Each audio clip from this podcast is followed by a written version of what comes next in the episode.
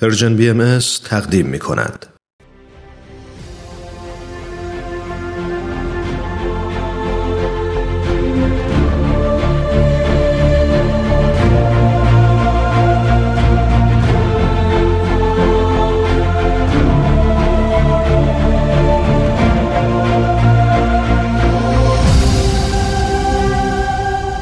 چشمه خورشید نگاهی به آثار حضرت باب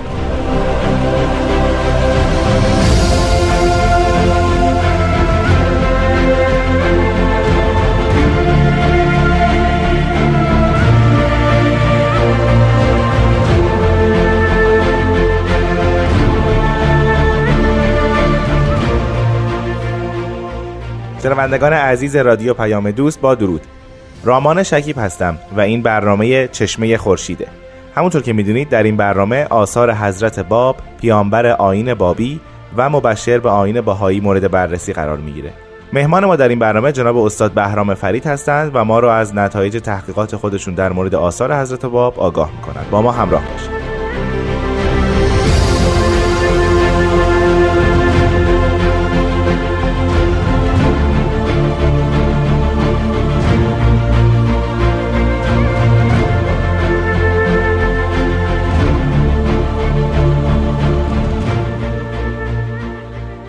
جناب فرید درود بر شما. خیلی خوشحالم که شما رو در استودیو رادیو پیام دوست می‌بینم. من هم خدمت شما و شنونده رو محترم عرض ارادت دارم و مفتخرم که در خدمتتون هستم. خواهش می‌کنم. ما در هفته های اخیر راجع به زندگی حضرت باب صحبت کردیم. از قبل از اظهار امرشون و اتفاقاتی که در شب اظهار امر افتاد و همینطور حروف حی که به ایشون ایمان آوردن بله. و سفرهایی که به مکه داشتن بوشهر شیراز و اصفهان. بله بله. هفته پیش راجع به این صحبت کردیم که پس از مرگ منوچرخان معتمد و دوله گرگین خان به جای او نشست و طبق دستور محمد شاه حضرت باب رو روانه تهران کرد. بله. بعد از اون چه اتفاقاتی افتاد؟ خب البته این دستور اجرا شد. یعنی حضرت باب به سمت تهران تشریف بردن اما نرسیده به تهران در قریه به اسم قریه کلین ایشون رو متوقف کردن و نامه از حاج میرزا آقاسی رسید که وارد تهران نشن. درباریان میترسیدن که مبادا با ورود حضرت باب محمد شاه و برخی از درباریون شیفته ایشون بشن و دیگه صحبت ها و سیاست درباریون بردی نداشته باشه. از این رو ذهن محمد شاه رو خود آشفته کردن و این نامه رسید که به جای اینکه به تهران وارد بشن حتی از کناره تهران به سمت قزوین و از قزوین به زنجان و از زنجان به تبریز وارد بشن. جالب این حاج میرزا آقاسی همون کسی نبود که جناب وحید دارابی رو به شیراز فرستاد برای تحقیق و تفحص راجع به ادعای حضرت با بله واقعا با مشورت ایشون بود. یعنی اصل این سیاست مال خود محمد شاه بود که واقعا می‌دونست که از طرف حضرت باب یک خبرهای مهمی هست. اما برای این روشن بشه با حاج میرزا آقاسی مشورت کردن و سید یحیی رو فرستادن که معال اون رو پیش از این گفتیم و شنیدیم. بله و وقتی ایمان جناب یحیی دارابی را هم دیدند باز هم میرزا آقاسی بر حسب حالا سیاست یا سیاست یا افکار خودش جلوگیری کرد از ورود حضرت باب بله اینجا مستاق شعر مولانا رو باید بگیم که چون قرض آمد هنر پوشیده شد صد حجاب از دل به سوی دیده شد. یعنی وقتی که خداوند بخواد چشم کسی رو بربنده حتی تدبیر خود او رو بر علیه او به کار خواهد گرفت و این اتفاق نامیمونی بود که بر سر حاج میرزا و البته محمد شاه رخ داد. حضرت باب همون مسیر رو طی کردن حتی در زنجان حجت زنجانی یکی از پیروان حضرت باب یکی از پیروان بسیار مشهور ایشون قصد کردن که اصلا حضرت باب رو نجات بدن و از دست مموران رهایی بدن. اما خود حضرت باب مخالفت کردند و اون جمله معروف که جبال آذربایجان هم سهمی دارند از زبان ایشون جاری شد. ایشون به تبریز و بلافاصله به ماکو یعنی دورترین نقطه تبعیدگاه ایران روانه شدند و از این حیث حضرت باب به مدت 8 تا 9 ماه در قلعه ماکو تشریف داشتند. در این مدت ارتباطشون با مؤمنین به آین باب و یا حتی علمای شهر و اطرافشون چطور بود؟ بله هم در زنجان و هم در تبریز. برخی کسان بودن که حضرت باب رو دیدن و در سر همین ملاقات هم مؤمن شدن. اما در ماکو تقریبا اوائل بخصوص نامه شدید و قلیزی که از حاج میرزا رسیده بود به حاکم ماکو این بود که ایشون رو با هیچ کس ملاقات ندن. اما مشی حضرت با شیوه رفتار و سلوک او طوری بود که خیلی ها شیفته ایشون شدن به خصوص حاکم ماکو و اجازه دادن که ایشون با بسیاری از نفوس دیگر آمد و شدی داشته باشن رفت آمدی بکنن و این رفت آمد یواش یواش گسترش پیدا کرد. من اگه اجازه بدین دوست دارم یه نقبی بزنم به بله. حروف حی. من می‌خوام بدونم به موازات این سفرهای حضرت باب و حرکتشون به سمت ماکو حروف حی در چه حال بودن. آیا هنوز بر حسب دستور حضرت باب مشغول به تبلیغ دیانت جدید بودن یا نه برای کمک حتی و یا کسب تعالیم از ایشون به, سمت ایشون هم حرکت کردن؟ بله این درسته. یعنی فرمان اصلی حضرت باب و توصیه به حروف حی این بود که در سراسر نقاط ایران پراکنده بشن و خبر ظهور جدید رو اعلام بکنن. حتی به برخی از کشورهای مجاور هم سفر کردن مثل هندوستان و مثلا کشورهایی که الان ما اسم افغانستان می‌شناسیم مثل بخارا هرات اونجا سفرهای عدیده کردن. ولی در این حال یک دل در گروه حضرت باب بود و دوست داشتن هرچه زودتر باز برگردن و حضرت باب رو ملاقات بکنن. یکی از کسانی که توفیق پیدا کرد که در ماکو حضرت باب رو ببینه جناب ملا حسین بشرویه. بله. همون اول و من آمن ایشون بودن. خب الان ما در ماکو هستیم بله. همونطور که می‌دونید ماکو خیلی نزدیک هست به شهر تبریز یکی از شهرهای یعنی فکر کنم مهمترین شهر بله. در دوره قاجاریه بله. که ولیعهد هم در اونجا قرار داشت و در واقع خیلی شهر مهم بود برای بله. حکومت قاجاریه این نزدیکی به شهر تبریز و حالا هم ارکان حکومتی و هم ارکان مذهبی چه تاثیر و تاثیراتی بر روی ساکنین شهر تبریز و ارکان حکومتی و دولتی داشت؟ در واقع باید گفت که حکومت تبریز از اون شکل حیولاواری که از نهضت بابی ترسیم شده بود یه مقداری اصلاح شد و فهمیدن که اون حرفایی که درباره حضرت باب زدن و این سید باب معروف که به آشوب و اقتشاش مشغوله چنین خبری نیستش. جز کتاب و دفتر و قلم و کاغذ هیچ چیز دیگری نداره و جز پیروان فرهیخته پاکرو و پاکتینتی اصلا در اطراف او دیده نمیشه. اصلاح شد تا حدودی اون جنبه نامربوطی که نسبت به حضرت باب همیشه ورد زبان ها افتاده بود.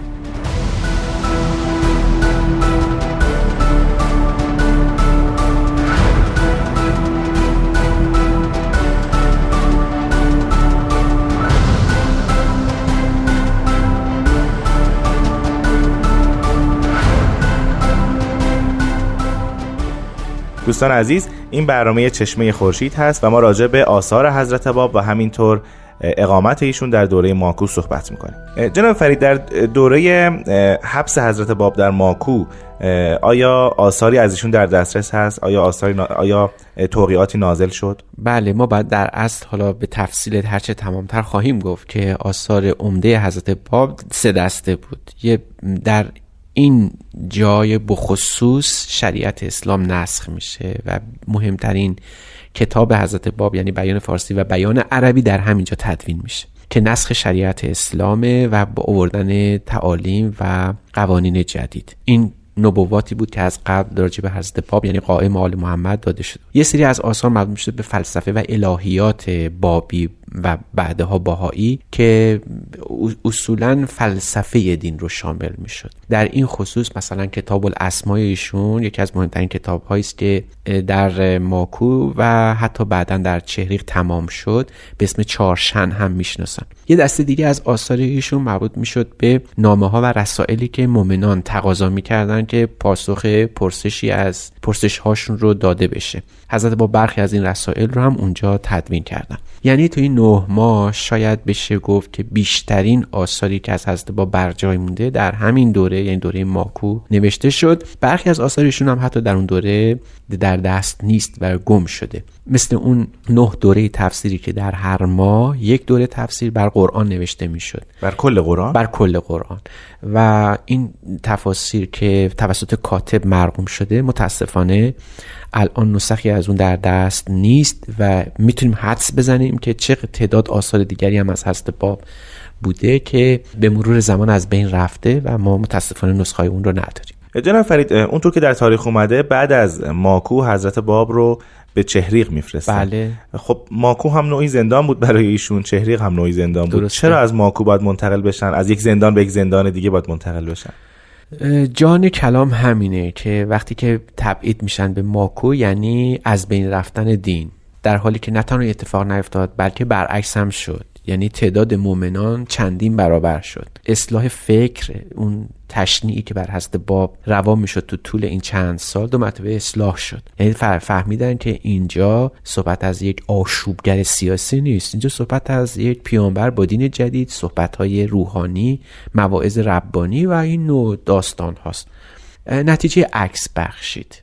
وقتی گزارش ها رسید به دربار که ما می‌خواستیم که این باب از بین بره و نه تنها این اتفاق نیفتاده بلکه هی دائما تمام ایران رو شله ور کرده. بخصوص بخصوص در ایام ماکو اون جنگ های سگانه در سه شهر بزرگ ایران برپا شده بود. یعنی اون اونجا که در نزدیک قائم شهر یعنی قلعه شیخ تبرسی تعدادی از بابی ها در برابر قوای دولتی ایستادگی کردند که مدت زیادی طول کشید. بعد در قلعه زنجان حجت زنجانی قیام کرد که دو سال طول کشید. و بعد در قلعه نیریز سید یحیی دارابی با پیروانش نزدیک به 11 ماه اه، انقلابی به پا کردند. فهمیدن نهضت باب رو نمیشه خاموش کرد و اگر قرار بود که ماکو تشریف ببرن برای اینکه اون نهضت تموم بشه نه تنها اتفاق نیفتاده بلکه ایران رو هم به آشوب کشیدن. از این رو تدبیر دیگری اندیشیدن و ایشون رو به سمت چهریق روانه کردند که شاید این بار کردها جلوی حضرت باب رو بگیرن بلکه اهل تسنن هستن. همونطور که در کتب تاریخی آمده حضرت باب مدت بسیار زیادتری نسبت به دوره ماکو در زندان چهرق بودن بله. اگر اشتباه می‌کنم شما بفرمایید حدود 22 ماه. بله. طبیعتا در این 22 ماه من می‌خوام باز تمرکز رو بذارم روی آثار حضرت باب. در این 22 ماه آثار بسیار زیادی از ایشون باید نازل شده بله باشه همینطور هست. یعنی ما بسیاری از آثار داریم که در جبال چهریق یا جبل ماکو به همین ترتیب این دوتا نامی است که از حضرت باب بر این دوتا شهر یعنی دو قلعه محکم جاری شده. آثار بسیار زیادی هست. چنان که ما احسا اگر قرار باشه به صورت آماری تعداد آثار حضرت باب رو بر بشمریم هم از تواقی مناجات ها تفسیر ها صور علمیه و و و از این دست بالغ بر بیش از هزار عنوان اثره. یعنی ما با یک دریای بسیار وسیع روبرو هستیم که شاید یک سوم اونها در قلعه چهریق نوشته شده و اغلب اون آثار برمیگرده به عظمت ظهور حضرت باب بیان اینکه چقدر با ناس مدارا کردن در اینکه از بابیت شروع شده حالا به مسئله مظهریت و ارتباطشون با خداوند ختم میشه. یعنی می‌خوام بگم که الهیات بابی و بهایی در اصل در چهریق به کمال خودش رسید با تدوین آثار بسیار زیادی که در اون دوره نوشته شد. فرموده بودین که حضرت باب رو به قلعه چهریق تبعید کردن بله. برای اینکه در بین اهل تسنن باشن و حالا در واقع واکنش کردها و اهل تسنن رو ببینن. همونطور که می‌دونیم اهل تشیع خیلی خیلی افعال سختگیرانه تری داشتن نسبت به حضرت باب. درسته. ولی اهل تسنن خب طبیعتا در اون حد واکنش هایی نداشتن. بله. چرا این عمل انجام میشه؟ چرا بین اهل تسنن میفرستن پیامبر تدبیر این رو؟ تدبیر این بود که هم سخنی حضرت باب و اینکه قائم آل محمد هستند مشترکات زیادی با اهل تشیع ایجاد می‌کرد. یعنی اهل تسنن اصلا اعتقادی به وجود قائم آل محمد و قائم در چاه نداشتن که بخوان به اون ایمان بیارن. اهل تسنن کلا اهل تشیع رو قبول نداشتن. برای همین بله. بهتر بود به جای ایشون برن که از بنیان مورد قبول قرار نگیرن و اصلا کسی به ایشون توجه نداشته باشه. یه فرقه است که از نظر اهل تسنن این افراد به عبارت دیگه رافضی هستند این کتاب بزرگ غزالی که فضائع الباطنیه نوشته شد در تشنیع اهل تشیع نوشته شده. یعنی اینکه شیعیان خارج از دین هستند خب مسلما یک سنی به یک منجی از یه فرقه خارج از دین اصلا التفات نداره چون خود فرقه رو قبول نداره خب ولی همین آزادی بیشتری میده به اون فرد که آثار بیشتری داشته باشه یا تبلیغ بیشتری راجع به مرام خودش و بکنه دقیقا همین اتفاق افتاد. یعنی نتیجه عکس بخشید. می‌خواستن که حضرت باب رو به جایی بفرستن که سخن برد نداشته باشه ولی الان به جایی رفتن که نه تنها آثار آزادانه تر نوشته میشه بلکه فراتر از این هم میره. و اون اینه که حضرت باب میکوشن که دین الهی رو دین جدید رو که در ماکو به نسخ دین اسلام انجام میده حالا غنیتر و پربارترشون بکنن. اینجا فرصت بسیار گرانبهایی در اختیار حضرت باب بود که بتوانن به جزئیات ظهور خودشون توجه بکنن که چنین هم شد.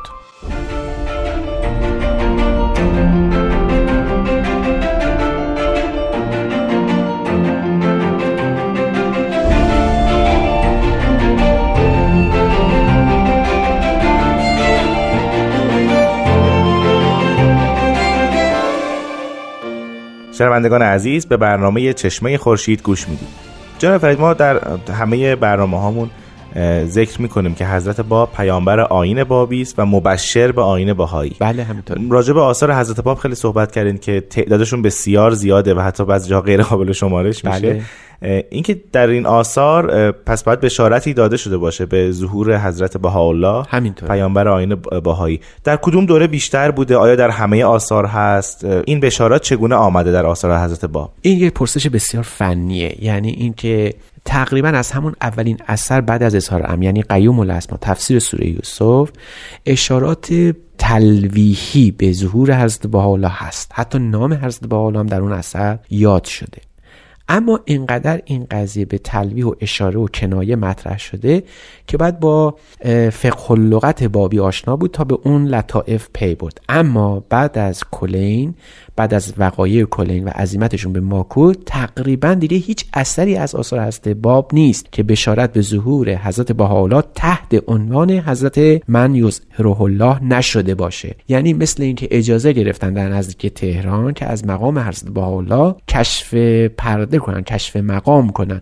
و از این رو حضرت باب در کلی آثار خودشون چه در ماکو و در چه, چه در چهریق به سراحت نبواتی در ظهور حضرت بهاءالله تحت همون عنوانی که عرض کردم داده شده بود. این صحبت شما یه سال خیلی هیجان انگیز رو در ذهن من به وجود بود و اون که در دوره که حضرت باب در نزدیکی شهر تهران بودن همون موقع می‌دونیم که حضرت بهاءالله در تهران بودن. بله بله. آیا ارتباطی بین این دو شکل گرفت؟ آیا نامه ای رد و بدل شد؟ آیا ملاقات حضوری داشتن این دو نفر؟ بله قسمت اول این است که یک مکاتبه بین حضرت بهاءالله و حضرت باب در قریه کلین اتفاق افتاده و حتی در تاریخ ذکر یک نامه است که از سوی تهران به ایشون رسید که ایشون هم خیلی به وجد آمدن. این حداقل این ارتباط. اما حداکثر اون ارتباط که ملاقاتی بین ایشون رخ داده باشه صریحا حضرت بهاءالله این عنوان رو فرمودن. اما بعد گفت که این ملاقات که به صراحت توسط حضرت بهاءالله بیان شده که بین این دو وجود عزیز رخ داده ممکنه در ملکوت الهی یا در عالمی از عوالم الهی حادث شده باشه.